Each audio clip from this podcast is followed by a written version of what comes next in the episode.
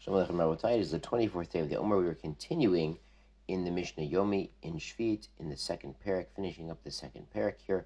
Yesterday we mentioned that rice, millet, poppy, and sesame are sort of an exception that proves the rule in terms of what their cut off is for which year they're in, which of course matters for the Meiser and it matters for Shvit. So typically talked about grains, it was shlish, one third for grains and olives by vegetables was batar lakita when you pick it, and by fruits it was batar chanata when it blossomed. But these ones, it would kind of depend on the hashrosha and when they took root. Now here in Mishnah Tet, the ninth Mishnah, we have a similar exception that proves the rules. Habitzolim hasrisim, the onions that are not made for seeds. The saris, famously, the uh, was what we might call a eunuch that the uh, king would use for the harem, and they're not made for seed. They're not made for, for making seeds to make new plants, but if you put the onions in the ground and water them, they, they do get bigger and are edible. Upula mitzri and the Egyptian beans, and uh, they are edible. Shimona mehen mayim shloshim yom. You withhold from watering them for 30 days, lifnei Rosh Hashanah, before Rosh Hashanah of the Shvius year. Midaiser l'shavar. They need to take meiser from the sixth year of matarim b'shvis. They're considered sixth year produce and not seventh year. So what's going on is these again are the exception. Uh, that it really depends on if you watered them instead of the other methods of cons- considering when produce is belongs to a certain year. Now, there's a machlekes in the Gemara in Rosh Hashanah Yudalad about vegetables in general, and it would apply to these things in particular, is it because you water them regularly that we go after when you pick them, or what? What's the exact gorim? What what causes vegetables to go after when you pick them? So here it seems, sounds like they're holding that it's by the watering. So if you stopped watering them for 30 days, we assume they're not growing during the coming year because they, they need vegetables need a certain degree of extra watering, unlike other crops where the rain is sufficient. So if you stopped watering them before Shvi'it, then they're not growing at all in Shvi'it, and they don't count as Shemitah produce with that sanctity. The Mishnah continues, Im la b'shvit. If you continued watering them, they're growing during Shvi'it from the water that you watered them, and, and they count as Shvi'it produce, and midash neshana haba. And they go with next year's Meiser, which is when you're going to take them out of the ground. Shalbol, and Shalbol here means an irrigated field.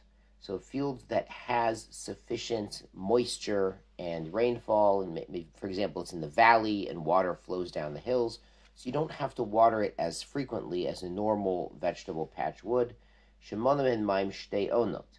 So that here the cutoff is if you withheld water for two periods of watering, and these are sort of what we call intervals. So an ono could be called a period, it could be called an interval. So if you water them every 10 days, so now you withhold water 20 days. If you water them every 20 days, now it's every 40 days. Uh, they would say you need three intervals of watering. So it was normal to water these things every 15 days because they usually don't need so much extra water. Now you stop watering it for 45 days, and that would mean the new growth in the coming year it's not doesn't count as that year because we assume it's not growing because it hasn't been watered. Mishnah Yud. Hadiluyim, the gourds, shekaimim lezera. These gourds, you want them to dry out and use the seeds. So you want them to stay on the ground, be left on the ground. They're going to harden and dry out mostly. And then you're going to later go and take this gourd. You're not going to eat it because it's hard now, but you're going to keep the seeds. You're going to plant them next year.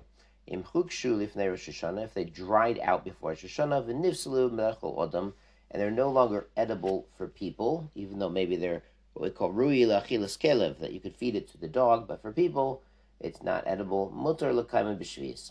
So you can keep those seeds during shvius. Now, he's not going to plant the seeds on shvius. He's going to plant them motzei shvius, plant them on the eighth year.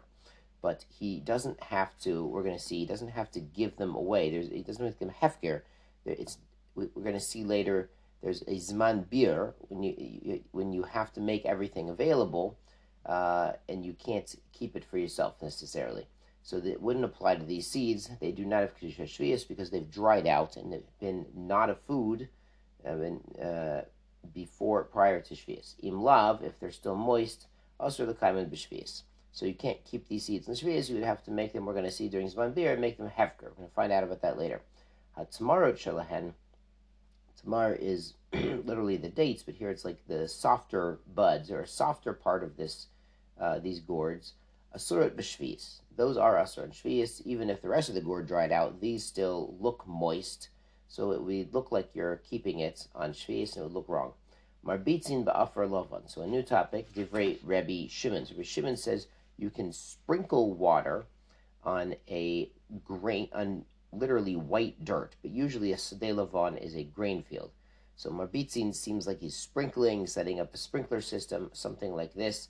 This apparently is a field that's going to dry out otherwise, and watering is something that's rabbinically prohibited on Shvius. So either he's talking about Erev Shvius up until Rosh Hashanah, or he's talking about a field that's going to dry out entirely. And even during Shvius, we're going to see there there are heterim if everything will be lost if you don't do something. We're going to allow you to do a rabbinical activity to save the field if it will be lost otherwise.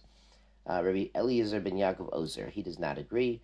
Mimarsin be'orez b'shvius. We can soak the rice paddy on shvius. This is how you make the rice paddy. You keep it moist. You keep it soaking. There's some water there. So again, he's soaking it. He's memoris it to save it from being totally lost and dried out and killed out on Shvius. But uh, Rabbi Shimon says he can't. Mechosin was uh, to thin out the leaves to make it grow better.